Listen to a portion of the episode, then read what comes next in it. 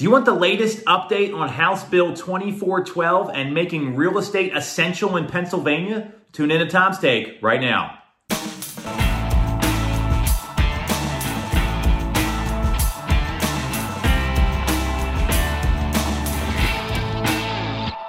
definitely going to want to watch this one.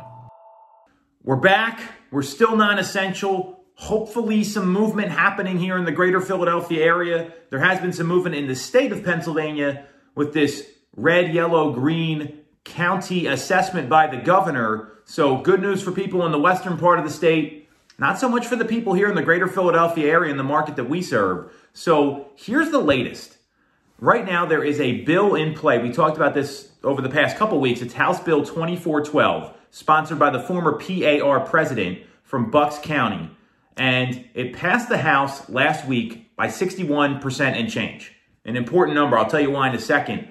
And it's made, making its way through the committees in the Senate right now. So as of this morning, May 13th, it is passed through the Community Economic and Recreational Development Committee, chaired by Senator Tom Killion, who serves Chester and Delaware counties, uh, the southern part of uh, Chester County and kind of western Delaware County there. So it passed through that committee. It's in front of appropriations right now, and appropriations is more of a formality. They put every bill through there to make sure that the bill is not going to change the budget at all in place for the state. And obviously, this is only going to help it because of transfer tax that's paid to the state on every transaction, as well as housing making up 15 to 18% of the GDP in the state domestic product. So it's going to be a formality there, is what I'm, what I'm saying. And then it's going to go to vote on the Senate floor. This is a bipartisan bill. It looks like it's going to pass the Senate. When it came out of the Community Economic and Recreational Development Committee, it was not a vote along party lines. There were some no's, but it wasn't straight down party lines. That's a big deal in today's environment. So I'm really happy to hear that. That's a good sign for this bill getting passed because I'm not worried about the Senate. We've been down this road before a few weeks ago, a month ago, whatever the amount of time that was. I'm worried about what happens when it gets to the governor. I'm worried about what happens when it gets to the governor and if the governor is going to veto the bill. What the bill does, it would make all on-site real estate activities essential. We're not going to open the offices up. There's some safety guidelines, you know, uh, in place following CDC guidelines. It's just allowing the activities to happen in a really safe way, meaning only a certain amount of people in the home during a showing, getting appraisers back into a property, getting inspectors into properties. And obviously, these are for people that don't have waivers. So, really, really important bill It's going to get the economy going again. It's going to help a lot of people because we've got folks that have double mortgage payments right now. They're carrying two homes.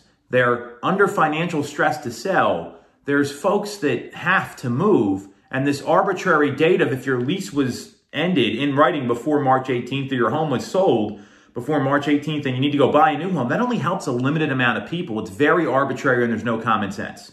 So let's hope this gets through the Senate. And what I'm going to ask everyone to do here, if you're in support of real estate becoming essential, please contact your local senator. Please contact your local state rep. Because if the governor vetoes the bill, we're going to need a two thirds vote from the House and the Senate to override that veto and make the bill into law. So that's my hope here fingers crossed.